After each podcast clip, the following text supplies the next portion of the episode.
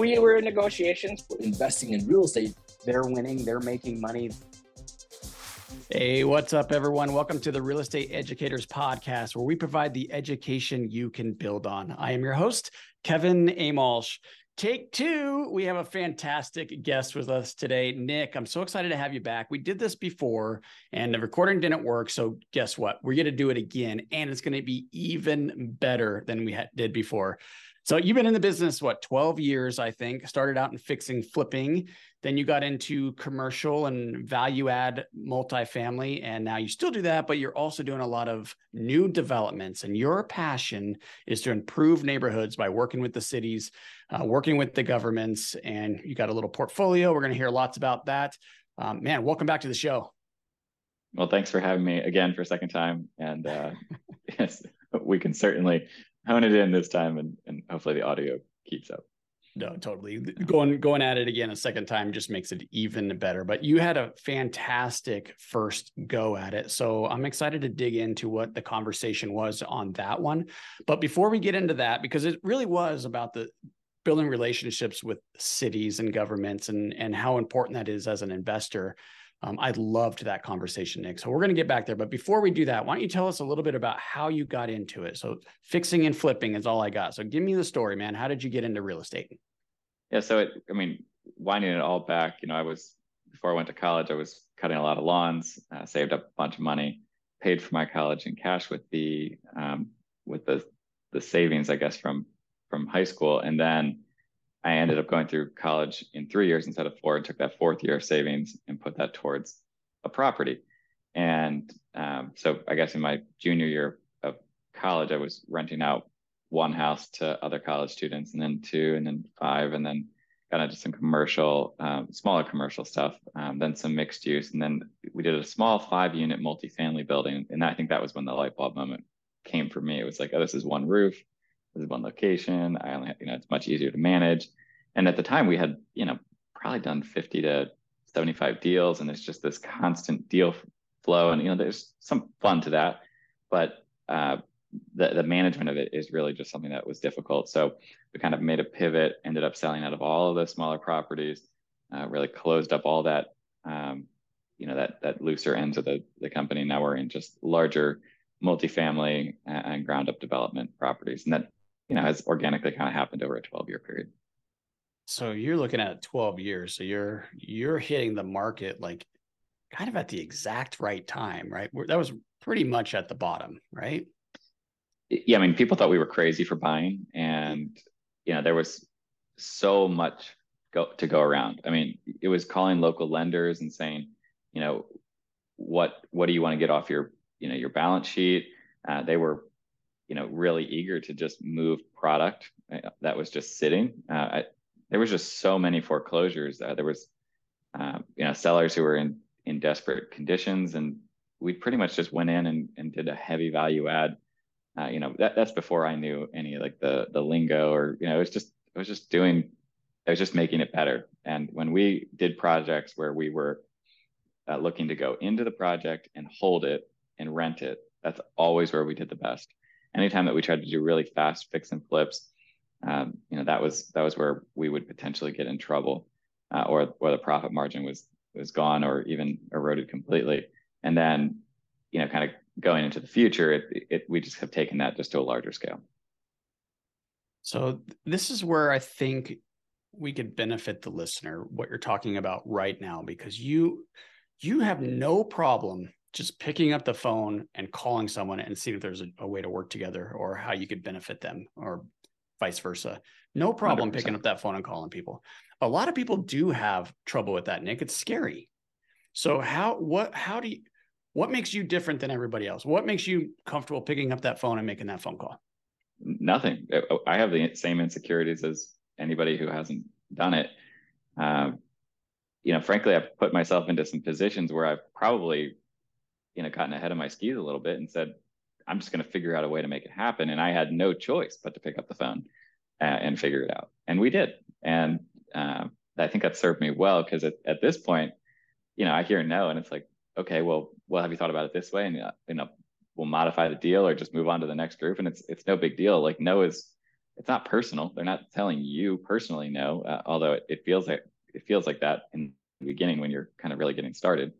But uh, really, it's just it's based on the deal, and if the deal works for them, and a lot of times it's just timing. You know, people are busy with other things, or they're taking down another deal, and they're just focused on different different aspects, and, and the timing doesn't align for them. So you know, taking that personally is certainly not going to help you. And then if you just stick with it, somebody else is actually in acquisition mode and, and they're ready to, to do the deal and they're happy you're calling. So uh, that's all you true. Know, you just kind of have to just kind of have to do it. I think that when people are getting started, you have to hold yourself for, uh, you know accountable. I think it, maybe it's setting a list of how many people you're going to contact, um, how many people you're going to email or whatever, and just stick to it on a daily basis. If if it's um, you know trying to trying to raise capital or start a new deal. And don't forget about doing stuff in person because a lot of that um, is kind of lost in today's world. But that that human interaction, it really does go a long way. If you can go look at a banker uh, in the eye and uh, a new investor in the eye, uh, and really show them that you're you're going to do the right thing uh, and and see the investment through, whether it goes extremely smooth or has its um, you know has its troubles. Yeah. So you, I want to get into the, the the passion that you have for real estate at the beginning, and I know you said you really the light bulb went off when you bought that first multifamily, but you were, we have a lot in common. We were both buying properties while we were in college. Not many people can say that. So what, like, dig a little deeper here, Nick. What made you want to even buy a piece of property in college? Like, did you read a book? Was there some mentor or some advice you got? Like, why why would you even do that? But that goes back to like the lawn cutting guys. I knew that working hard and saving money would result in a in something that I would would it would want. And essentially, I wanted the the security of of having uh, you know made a decent amount of money. And I knew that I wanted to start my own business and work for myself. So the I think the piece that kind of made me get into real estate was reading Rich Dad Poor Dad and knowing that I I really like more of the uh, the tangible type of assets where I can see it and actually, you know, work on it and make it better. So, uh, Rich Dad Poor Dad, like so many others, it, it, definitely took me in a new direction. I think I read it in one one day, and I, I was kind of hooked. I was like, I'm definitely going to buy a rental, and then, you know, kind of explored doing other stuff in the beginning, but then really just turned it into my full time full time thing. And so you bought it, and so you were house hacking before house hacking was even a, a term. It sounds like. Yeah, I was just looking for a good deal. I was always picking up, I was reading as many books as I could. I was trying to go to any conferences that I could. Um, but I was trying to also extend the network and find people who were, you know, find real estate agents who were investing themselves and understood what I was looking for. I had to go through several people before I was able to find somebody who was able to find my first investment. And that was a much easier process. And they also brought along some contacts to some banks, and and, and that just it really uh, snowballs when you get the right people in the room. All right, that's awesome. So you found your very first deal with a real estate agent, just interviewing a bunch of them. You finding ones that are investor friendly, own rental properties, can give you the appropriate advice. Brought yep. you the lenders. Um, do you do you happen to remember the numbers on that very first investment that you bought? Yeah, well, so the before I was, so I'm trying to find an agent. I don't have a car. I'm just at college. I borrowed my friend's truck, and then the, awesome. the, other time I was biking. I biked to the realtor's office. I, I, put it behind the building. I didn't want anybody to see it. I walk up. And I had, had my suit on and everything, and then uh, went in and and had an interview. And and you know, it, I didn't realize the agents were probably trying to sell me more than I was, you know, trying to. I'm trying to sell them on working with me, and it was definitely the other way around. But I had to go through a couple different people because the first person who took me to a property was like, when you pay this off in 30 years, you'll be able to start making money. I was like, no, that's not what I'm looking for. I want to make money day one. Uh, and so eventually I found the right realtor after going through a few. And he took me to a to a property that was about $35,000 purchase price. It needed a ton of work. So we put about 35 something into it. And it was a college rental, it was a small house. Um, and so I think our all-in investment was about 75,000 and then we ended up selling it for 110,000. But we also were able to sell off a piece of land next door uh, that came with it uh, for as much money as we ended up putting down into the property. So we were able to go buy a second one.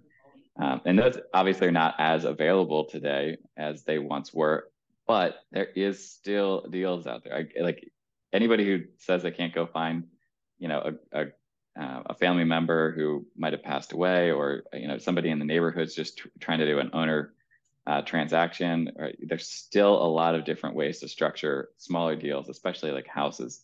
Uh, and there's always a way to get get one of those done. I think. So when you bought that first house and you had this extra lot, did you know you had that lot and that you were going to no. subdivide that off, or no?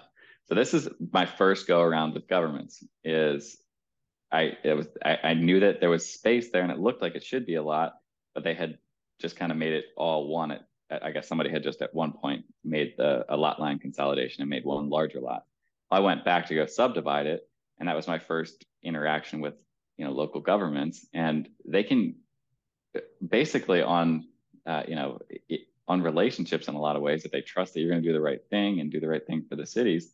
Uh, you know they'll they'll work with you to make it go faster, and I think that was a good lesson to learn, and then I've carried that forward. Uh, you know now we've done like a 14 story building uh, in downtown Salisbury, where we worked really closely with the local government to do uh, tax credit programs that we actually had to go all the way up to the state of Maryland to get passed by the Senate and the House, and then signed off by the government to being brought down to back to the local level. But it, it phases in our property taxes over a 20 year period. Uh, that would that was the only way that that project was going to get off the ground. That's actually where I'm sitting right now, checking on the on that building. Um, and so basically, the local governments want to see progress in their areas typically and if you're able to give them a pathway to doing that uh, a lot of times they're going to greet you with open arms and it was a, it was just a really good lesson to apply early on and then on a much larger scale down the road okay so your first development experience was basically separating a lot and just selling it so you didn't go vertical you did not build mm-hmm. anything on it no nope, when was the how did you get into the the development? Because that's very different than value add. Those are two those are two different games, right? Absolutely. Doing ground up construction is a whole nother game. You need to have professional management. I would highly recommend if doing it with somebody who's done it before if you haven't done one yourself, and maybe even do two or three so you can just kind of see the uh, the the pains that can come with with new construction. And you also need to have a much higher return threshold. I think for us going forward with new developments, there, there needs to be a much higher um, you know, contingency account. And we're just really rigid with that because we know that unknowns happen. Inflation is a good example. Uh, you know, COVID is a good example. Those things are, you know, kind of those unknowns that hit development particularly hard because you don't have any revenue until the buildings are open. So with with ground up development, starting with like a house or something, uh, you know, we were we did I don't know how many ground up, probably 15 to 20 ground up development houses uh, along the way. Some were even custom homes for people as like a side revenue piece, but that was all distractions. You know, and I if I could go back, I really wish I had probably stuck with you know value add of one asset type.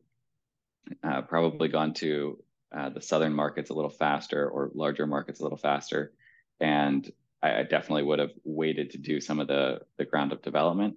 But I guess it's helped, you know, in our larger, right. the you know, 14 story stuff. So that 14, you're in it right now. You're sitting right in the 14 story building right now. I am. I am in the 14 story building. It's uh, it, you know, it, it's called the Ross Building. It, it completed here in 2023. We're moving. Uh, it's a student housing project, 354 beds, uh, 101 apartments. It's actually two different buildings. One's a seven story building. One's a 14 story building and um, located right here on Main Street in downtown Salisbury. It's, it's a pretty neat project that uh, you know has 20, 20 years of tax credits built into it. Uh, we also helped pass some legislation locally called the Here's Home legislation, which helped refund our building permit costs. That was a, you know several hundred thousand dollars of savings to the project. All those things just adding up to helping uh, you know projects in in a tertiary market you know get off the ground and and that's where working with the local governments can really be, you know, a, a, a secret sauce, if you will. Uh, and local governments could be your local small city, or you could go do it in a big way in, in you know major cities. And some some of the biggest and you know baddest players in the industry do exactly that. You know, with the with the biggest cities across the country. So this is so impressive. And honestly, you've done such a great job.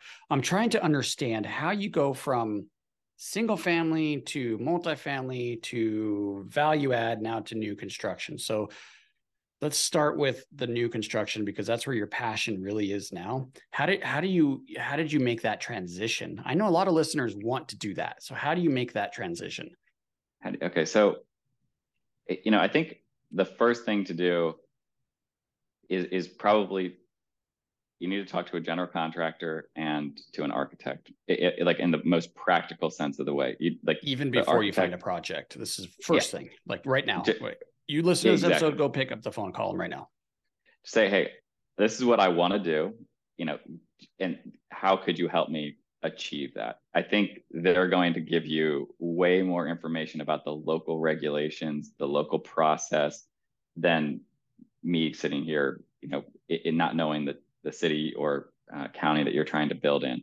But they're going to know all the little nuances of whether or not you're building on a septic or you're connecting to the local, you know, like an actual sewer connection. They're going to know about the power company and they're going to know the zoning rights and the setbacks and all the little nuances that go with development. And they'll hopefully be able to shortcut the, the time to starting. Following that up more on the financing side, you're going to want to create budgets that have at least a 10. If it's your first project, you might even want to go like 15 to 20% contingencies because you're going to miss a lot. And then you're probably going to want to have a plan and cost review, at, like just to make sure that's like you're not missing something. Because uh, I remember when I did my first budgets, I was like, yeah, I, I, I know everything. You don't, you know, like it's best to have an industry expert. I guess all of this sums it up to it's the people you're working with you know, do you have a quality architect who knows the local area? Do you have a quality settlement attorney who's going to make sure that your your uh, you know your project is zoned correctly? And uh, do you have a good builder who's going to know the local suppliers and the local contractors to get you competitive pricing? And then, of course, a, a local bank is probably the best way to do a ground up deal. Uh, they're going to give you way more flexibility than like a Bank of America or Wells Fargo or M&T. They're going to want to see their community move forward and i think that's exactly where the community bank fits the best and or uh, you know kind of like a, a hard lender. If you go the the hard money route which is obviously a very effective tool you just want to make sure that you are are very comfortable with your timelines because that's where you can erode all of your profit rapidly if you think you're going to be done in three months and it actually takes you a year. Well you just pretty much worked to give that hard money lender their profit and I'm, I'm sure they're happy about it, but you're going to end up with very little on the other side. And I would say the best way to get into new development is to not have to sell it on the other side. It's to have the idea that you can rent it, refinance it, um, and or sell it. Any of those options need to be. Like all three of those boxes need to be feasible, uh, so that way you're kind of protecting your downside. So custom, expensive million dollar homes probably not a good idea. No, you're no, not your first one. I, I mean, in my opinion, I that's that's more for an expert. If you think that you're going to do it better than somebody who's doing it for 20 years on your first house, it, I, I, think people are um, either willing to accept more risk than I would, or they're just naive. I think that there's there's experts who are in those fields and they do a very good job. I would go partner with them or hire them uh, rather than trying to you know pretend that it's going to be super super easy. And just kind of you know if if that's the desire to go build custom million dollar homes do it, it just maybe take a, a baby step first with uh, you know more of a more of a rental level house and get to know you know get to know the industry a little bit. Yeah, we have quite a few clients, Nick, that do those custom homes, and and we're seeing profits of three, four, five hundred thousand dollars per door, and and it's pretty impressive. Sometimes even more um, if you can really hit it. But you're right. I, I totally agree, and I love how candid you you were. Just like, no, don't do it, because it's a little risky because you don't have multiple exits. You really are stuck with selling it or selling it. So your plan B is to drop the price, right? Your advice here is to create a situation where you have multiple ways out, so you don't lose your ass if you get into trouble. So let me ask you this: the 14 unit building you're sitting in right now, what's your plan? Are you you going to hold that one or what's the exit here? Yeah, it'll probably be like a 10 year hold for our investors. Um, and then it might be a situation where some of the investors want to stay in or some want to get out. Um, but we don't, we typically don't want to put ourselves under any type of pressure to have to sell. I mean, it, if the opportunity comes along and somebody wants to offer us a crazy amount of money, or if the school wants the, you know, the SU Foundation or something wanted to come along and and buy it, you know, maybe there's a, a chance that we would sell it faster, but we're not putting ourselves under that timeline. And I think that, you know, in the custom home building world, especially the spec home building world, that's to me a transaction. Uh, that's a job and it's a Sorry. good business. That's not real estate investing necessarily. We're kind of, in, in my opinion, we're kind of conflating the two because investing to me is long term cash flow tax uh, you know, it, it has better tax haven than doing a quick transaction. Go out and make the money doing custom home building. That's great, but real estate investing is long term. Uh, you know, owning cash flow. Eh, you know that is is basically creating longer term. Uh, is creating longer term wealth essentially. Sounds like you learned that from that little purple book that you read. Uh, and probably the, the school of hard knocks as well. yeah, uh, there's some really we've done some nice homes. I mean, not not multi-million dollar homes. We've done some nice homes that, you know, if if I hadn't sold them and we were to sell them like during this inflation period, we would have made so much more money. But we right. were so desperate to just get onto the next deal, we ended up, you know, doing a lot of that work for, you know, probably less money than I could have made just, you know, going and getting a job somewhere yeah, we see that all the time. Um, but you know, you you feel the pressure when you're in a project, right? You want to get that money back out, especially if you have investors in the deal with you. Uh, you might be getting pressure from them. So I want to get into that. How do you how do you finance your projects? This 14 story sounds like that's might even be a legacy deal for you. I don't know, but it sounds like a pretty big, impressive deal. So if it's someone kind of getting started and it's a much smaller project, how how did you get started with your financing? Friends and family and local banks are a great way to start. Ideally, the first couple could be really, really small. Don't go and raise uh, like I, I see some people who want to go raise like a couple million dollars on their first deal. That's a lot of pressure. And, and you might not even like real estate after the next six months after going through it. Uh, but I would recommend maybe your cash or maybe you and a partner just doing a, a regular, very simple structured deal early on. Uh, but then rapidly as you get like further into the deals uh, and do more deals, I would I would highly recommend you start learning more about structuring commercial real estate transactions where you have limited partnerships and you have your general partners uh, and there's two completely different uh, roles with that. So a limited partner is not going to be on the loan; they're just going to be a simple investor. You're going to protect those folks; they they aren't on any liabilities, and that's where like you could start by taking you know, grandma's investment or your parents' investment or a best friend who's willing to put some money in along you. You put them into a limited partner role, and then you, as the general partner, can earn uh, a fee for doing the deal. You should get an acquisition fee or some kind of uh, you know construction management fee. I mean, you've got to show up and do the work, and you should be compensated for it, uh, and for doing all the bookkeeping and asset management and everything else that comes along with it. And if those fees, frankly, aren't able to you know get into the deal without it uh, with, without you know putting a downward pressure on the the returns, you probably shouldn't do that deal. There should be enough money for all the professionals to get paid.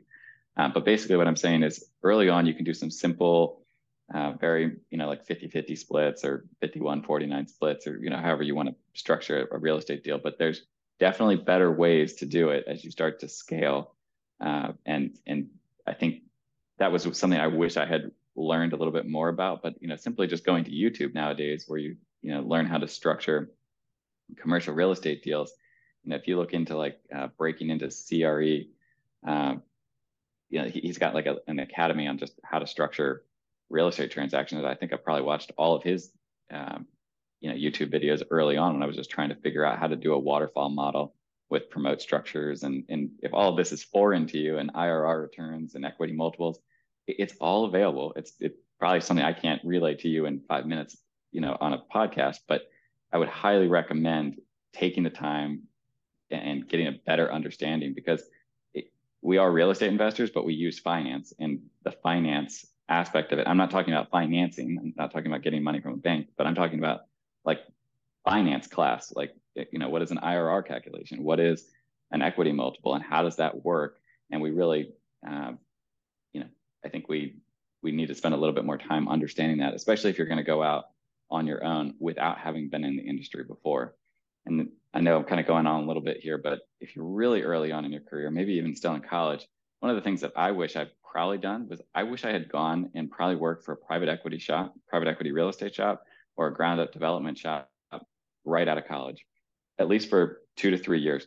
I would have gotten so many reps and gotten to see so many deals that weren't mine with any of my money involved or my family's money involved or anything. And I would have gotten to learn how to go about, you know, structuring deals and and uh, raising capital and all those things really early on uh, without having to do it the hard way. I, I guess I'm a little hard headed. I've always wanted to work for myself, so I, I did it the more organic, natural way. But uh, you know, it there's definitely different paths to getting to where you want to go, and, and it's all about just putting one foot in front of the next. The Real Estate Educators Podcast is brought to you by Pine Financial Group. Pine Financial Group is a private lender specializing in value add bridge lending for real estate investors. This is accomplished by raising private money from individual investors and lending that money out in short term real estate loans. Pine operates one of the coolest public mortgage funds on the market because it brings consistency and security to your investment portfolio without giving up on returns. The fund pays its investors a flat 8% return with monthly distributions. There is a low minimum investment and no lockup period. That's right, you can request all of your money back at any time without any fees. Diversify your portfolio out of Wall Street and into Main Street with the Pine Financial Group Public Fund PFG Fund 5. Find out more at pinefinancialgroup.com. That's pinefinancialgroup.com. Yeah, that, that's Nick is one of the things I wrote down in my notes from our first session. I wanted to make sure we hit on. So you hit on it twice in both calls. So this is important to you. So just to reiterate, he's saying go out and work for somebody else and get an education that way. That's a way cheaper way to do it than one making mistakes or two just forking out a ton of money for mentorships and and college and all these other things. So I love the advice. Um, so I'm I'm taking a ton of notes like I like I did the first go. Um, so appreciate that. Now I want to talk about this deal that you're sitting in right now. So I I understand kind of starting slow, and kind of learning. How did you fund or how did you finance or structure that deal? Well, this particular deal it definitely has limited partners and um, you know general partners. In a deal that in, in this particular case is tens and tens of millions of dollars, you have to have uh, loan guarantee people as well. So you need to have people who typically have a net worth greater than or equal to the value of the property and, and have substantial liquidity. And early on in careers, you're probably not going to have that. So you're going to need to start building relationships with folks who are willing to sign on your loans. And typically they're going to want a decent amount for it. There's there is risk involved with signing on loans. And when everything's going really great, you know, it's like, uh, why am I paying all these, you know, fees to these people? It's because when things don't go well, that's that's the phone call you don't want to have to to make, but they're there to back it up uh, when things get tough. Uh, like in an interest rate environment like today, like I'm sure a lot of loan guarantee folks out there are having to have some tough conversations to get through things, and they're they're earning those fees that they've been paid along the way. Uh, but the way we structured this was basically through a syndication, and then through one larger family office and um, that was well over $10 million in equity raised, and the remaining amount through a senior loan, and then actually through a C-PACE loan on top of that. Uh, and we had started this project at the start of COVID, and then we actually paused it for a year because we just didn't know what was happening. All that um, kind of, you know, I guess the analogy was you just don't press the accelerator when there's fog ahead. Uh, and we saw Pennsylvania make construction non-essential workers, and we were worried that was going to happen to us in in Maryland. And so basically, we decided to just pause the project, waited for a year, and then picked it back up the year after. So trying to get a student housing ground up development in a tertiary market during COVID has got to be one of the hardest challenges I've had. And that's probably why I'm so good at cold calling now because I had over a thousand people tell me, no, I don't want to do that deal. And you just get better at it day after day. And we, I just, I felt a commitment to getting it done.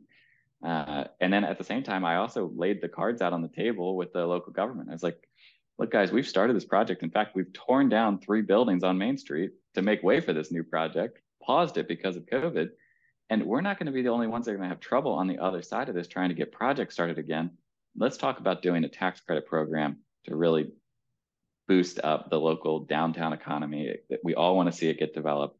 Let's put together a tax program where the city waives um, the the increased taxes over a 20 year period, uh, and they'll they'll slowly get phased in. You know, the property tax will slowly get higher over the 20 year period, but that allows investors to come in who are taking the risk for development to get some of their cash back quicker and help those returns in a in a market that typically wouldn't see this type of a type of development. So it was, I think it was just a we got to find a way forward, and um, you know just trying to think outside of the box that really taught me to work with local governments, uh, but also to have uh, on the financing side when you're when you're working on capital because a lot of folks are going to have uh, probably similar experiences.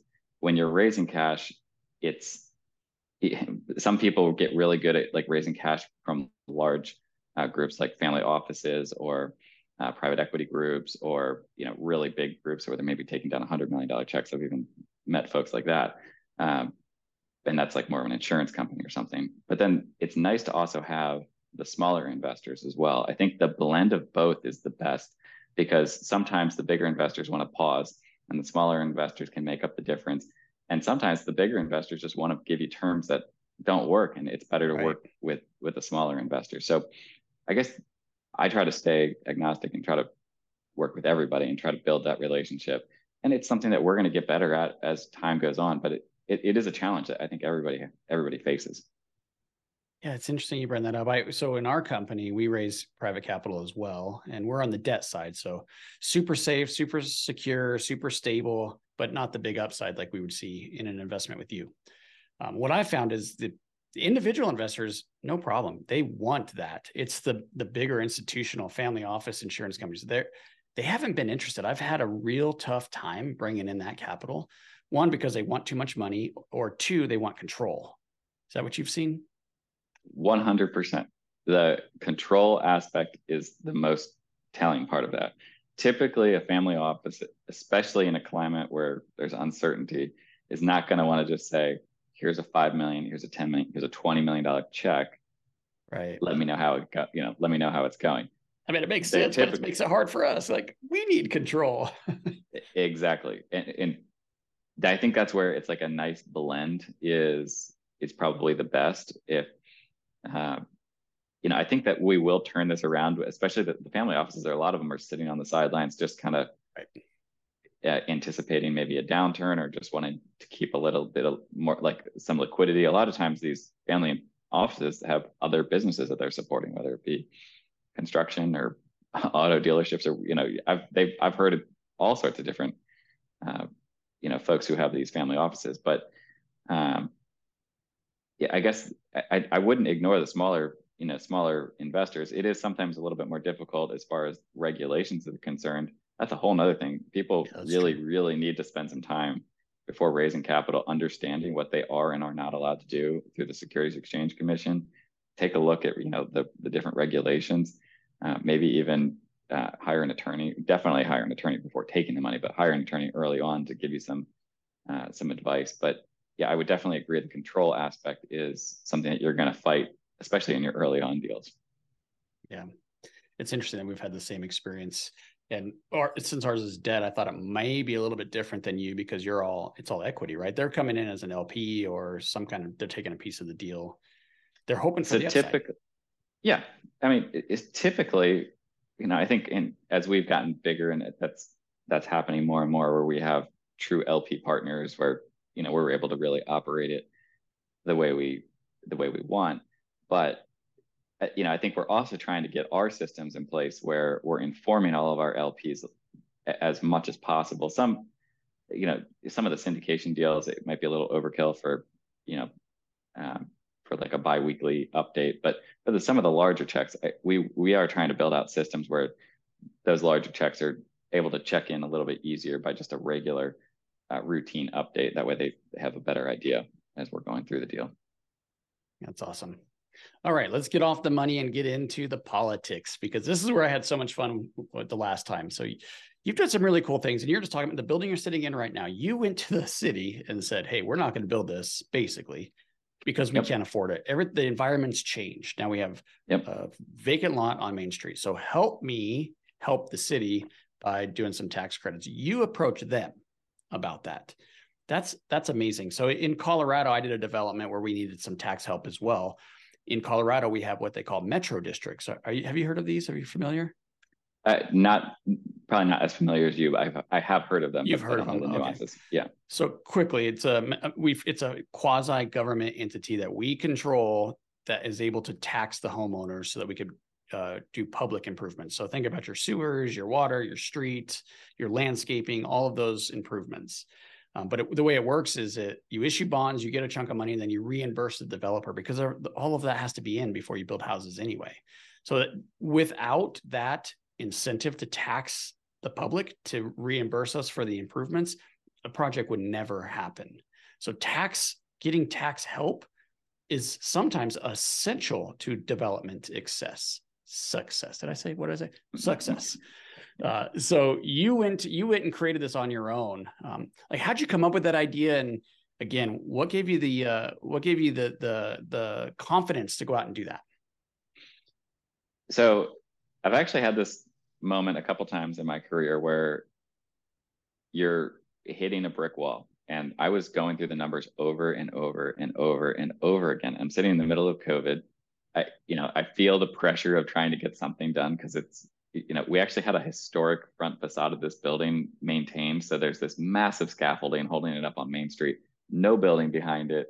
And we have over $5 million invested into this project already at that point. You know, it was just like this huge burden. And I'm just going over the numbers, trying to figure out how we can get this thing to work. And literally kept coming back to the tax bill because I, it's just such a huge increase on your expenses. And you know, in this case, it's a couple hundred thousand dollars a year. Uh, you know, almost near half a million dollars a year in property taxes. So I was like, that is that's got to be something I got to at least ask about. Like, let me go lay my cards on the table, talk to them as a, a, a person, not trying to like you know keep anything back. Just be honest about where we're at. And I literally still I mean, I don't know how there's half a dozen people in the room, uh, city council president, um, is that you know the uh, deputy chief of staff for the city, uh, the acting mayor, uh, and, and, just a, a couple handful of people who would be decision makers in this particular instance. I just laid it all out, and I was like, guys, I don't think we can get this done without a tax credit. I don't want a specific tax credit. Let's not build something specifically for my project. Let's do it for everybody in downtown uh, in this area, and let's try to get this done. And I, I chased it down day after day until we got it done. Um, but that kind of what was the initial the reaction table. like in that room put put us in the room. So Thank what, what, was their reaction? Thank you for talking to us. They were okay. thrilled that there was a solution being put in front of them. I was so taken aback. Like i thought they were just gonna be like well good luck to you.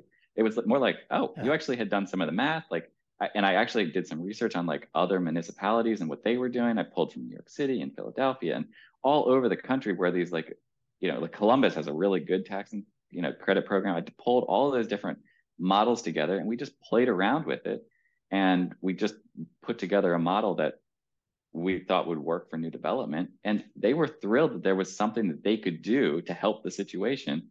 And, and it wasn't nobody internally was ever going to come up with that because they're not looking at it from our side. So we presented a solution. I think that was the key. And that has actually, so taking a step like other projects, like they want to they want a hotel in downtown Salisbury as well, and they've been trying to get a hotel in downtown Salisbury for years. And I was like, well, let me just see if I can think outside of the box again. So I started looking for grant money, and I saw that other cities in the state of Maryland actually applied for grant money for hotels in their downtown area, and then actually didn't claim the money once it was awarded to them. So I went back and ended up helping again, going back to the governors, you know, and back to the state. Uh, they actually ended up paying uh, for this hotel that we're going to do like a six million dollar grant.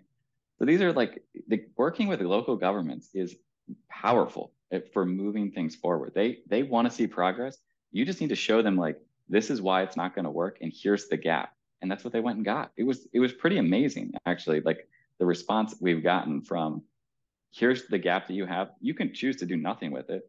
That's fine. We'll we'll go do something else, or we can work together. And every time they've sent they, they've kind of been let's let's kind of you know put our arms around each other and let's let's get it done. And um, I think the same can go with you know sellers uh, who are maybe looking to get creative like in this type of market when you're when there's going to be some sellers who have that need to get out of debt or they need to reposition their asset you can go as a buyer and probably structure a very creative structure. Maybe they're not getting all their equity out up front but let's just put the cards on the table. Let's not be so uh, sneaky about things. And may- maybe there's something that's bigger than than just one person winning out of this whole deal that's crazy. Like I just hear you talking. And I'm like, man, that has just not been my experience.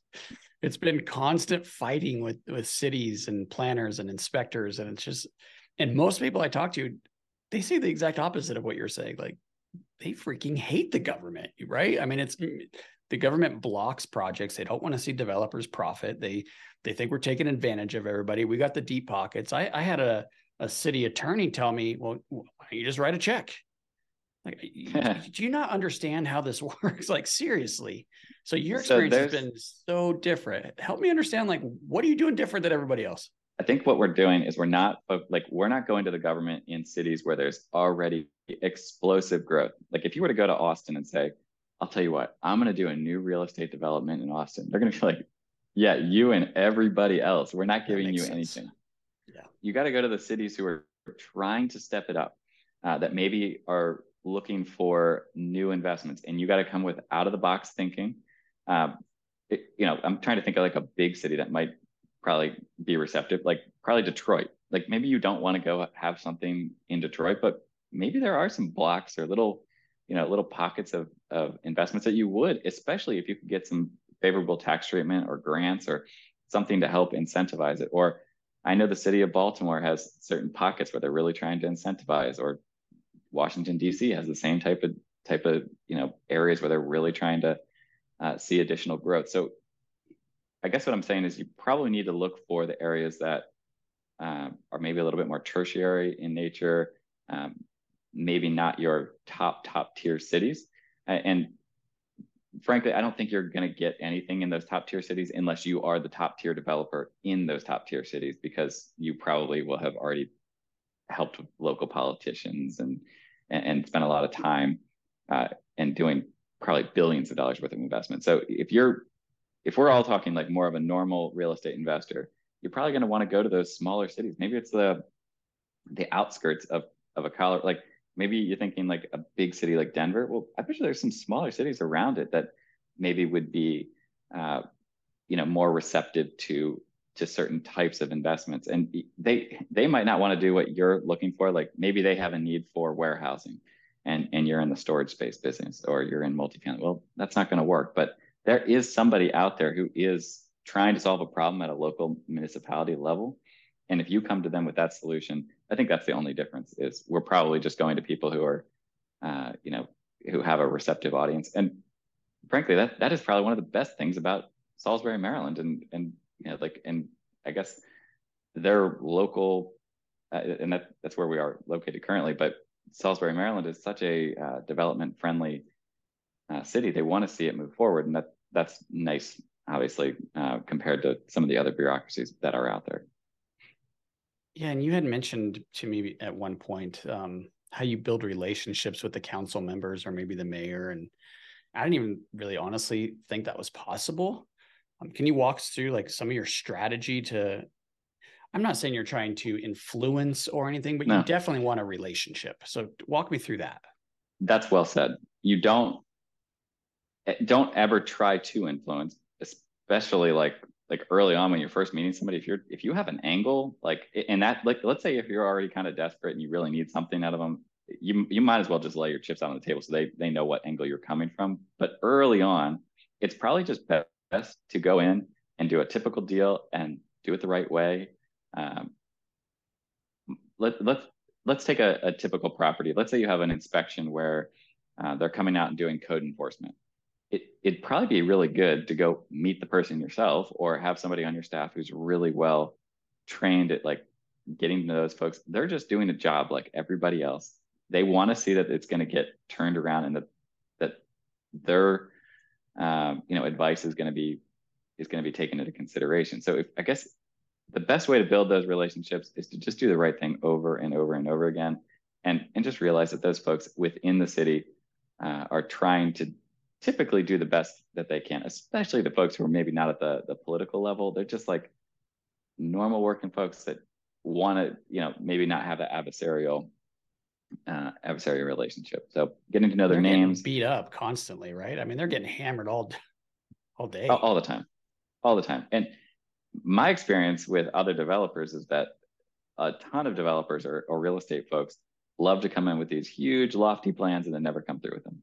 And if you go in and you're like, I'm going to do it on this deadline, I'm going to turn it on this date, and it's going to be correct. And if they say you have a problem, you fix it, and it, they're going to be like, oh my gosh, this is different.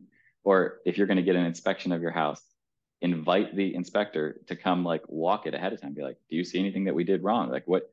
Instead of like waiting until the end, like that'll completely shift their focus from let me get this guy to yeah let me just try to help him out like you know inviting osha onto your job if you're, you're doing a larger scale job invite them onto your job be like where where did we get it wrong fix it and then it, it doesn't even become a problem because they're they know that you you want to work with them and not you, know, you basically you're saying i want to be in compliance with what you need and we'll we'll make it happen okay yeah and you mentioned i mean you like actually try to meet them in person like lunch, coffee, something like that? Like uh, typically, well, you can do it that way, but uh, you know, like meeting people, like a lot of times these are working individuals, or you know, um, they're. I guess the best way to meet like a city council president or a mayor or something like that is to just show up to the city council meetings and just maybe say hi. I'm just moved to the area or doing an investment in this area. It was really compelling what you said tonight. Just leave and then do it over and over and over on a lot of different areas and then they'll, they'll start recognizing you and then when you maybe need something or you maybe need to go present this tax credit program it's not yeah. oh hi my name is nick um, you know i'm a real estate guy. I'm going to try to do the right thing. They, they already knew that i was committed to getting things done. They, they had already had a working relationship with me for for years. And and like never once have i like paid anyone off or anything. Like you're not doing any of that like shady stuff. You're just kind of do it the honest way, the, the do it the right way, and they, they will respond to that. Did you go home, Nick, after that meeting and be like, like high fiving your family and cheers in, or what? Like, how did that feel when you left that meeting? Um, it felt. I mean, being still in the middle of COVID, not sure if we were still going to close on it. It felt like we at least had a pathway forward. We were still moving the ball forward. It wasn't like, um, probably wasn't like winning game seven, but you know, like getting it to closing and uh, you know, eventually when when this thing sells one day, I'm sure I'll feel I'll feel all that relief that all that hard work paid off. But um, you know, I think I think we you, you, gotta you gotta celebrate the wins along the way though. I don't want to make sure. it sound like I wasn't happy, but it was it was definitely a good day. So your investors probably love you. Um, Tell me, I, I want to get last before we close out here. Last pieces of advice from you. Let me see what I had on my notes from last time that I really liked. Um, you said something I wrote down here, Nick. Deliver value. You always come out on the upside. So you always come out high if you deliver value first. You said that several times in this episode. Um, and then everything else you you gave the same advice again today. So outside of that, what's a piece of advice you could share? especially early on reading uh, or the audiobooks are a great way to get ahead um, you know it's not just rich dad poor dad. It's so many other real estate books. Um, even even if you're looking for more of like a like a high level story like reading sam zell's book am i being too subtle is a great book on just business and, and just really learning those lessons along the way uh, and letting other people learn them. I think that's something we can all do and we can get better at. And if you're already not doing it, you know, maybe instead of listening to music while you're at the gym or something, throw on one of those books or while you're driving, and, and you can really get a lot of knowledge, especially early on when you're trying to learn learn um, learn and get into the industry. And then structuring partnerships. Uh, we had talked about partnerships and like how to bring investors in, but learning how to structure partnerships with within the general partnership and who's responsible for capital raising, who's responsible for asset management, who's responsible for signing on the loan, who's responsible for uh, you know leasing and, and marketing and all of those little nuanced pieces of a deal. It's really good to kind of go up front and say, you're responsible for this, you're responsible for that. Assign a percentage of the GP to it. So typically capital raisers 25 to 30%, something in that nature. Uh, somebody who's finding the deal is going to get 10, 15% underwriting. You know, all these things get a percentage of, of the general partnership. Learning how to get that done correctly up front will save you the headache of doing partnerships where you're like, ah, well, I'll just take care of it. And I've done that. And you just think you all on the same page, kind of going into it. And that's where you're doing the high fives. Yeah, we got it closed. And then it's yeah. like, wait a second why am I still here working so late and the other people aren't? And that's got to be sorted out early on. Uh, and everybody should be getting paid appropriately. If you don't pay people appropriately, you will just go ahead and set your timer on when that partnership will erode because it eventually will, it, you know, it eventually will unwind because people are not getting what they're supposed to on, on a compensation basis. So as promised, even better than the first time. Tons of nuggets in here. I love how you said you got to set goals based on the number of calls you make, not necessarily results. I preach that all the time. You can't control necessarily results, but you can control your action. Stay focused.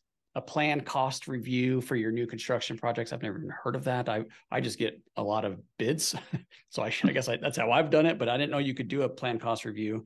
Uh, we talked about working for someone else first, delivering value audiobooks or you know awesome podcasts would be good. Um, and then the responsibilities for the partners in a partnership all fantastic advice. So how do people work with you and then share with us how we get a hold of you? Sure. So obviously our website uh, mentiscapitalpartners.com is a great way to to reach out. You can um, fill out a form. I think i think my email is on our website as well uh, but it's nick at mentiscp.com. I'd be happy to connect with anybody. And, um, you know, whether, whether you're just looking for advice or you want to work together, you know, always enjoy connecting with new people in, in the industry. It is not as big as most people think. You know, there's a lot of people doing real estate, but the more people you know, uh, and the more you can connect more people, you know, I, it, you just never know at what point you're going to circle back and maybe be doing a deal or sitting on the other side of the table from that person. So uh, definitely enjoy networking and and hope that you do reach out. Well, I'm excited for your career, man. I I really look up to you, and I know now now that I know you're doing a hotel. You didn't tell me that before. Um, I want to stay stay in touch, and when you have that going, if if you do end up doing that project, let's get you back on, man. I want to hear how how you structure it, how you go through it, how you work with the city because you're an expert at that. So if you're open to it, let me know when you when you get that going, and we'll have you back on. Um, any final words?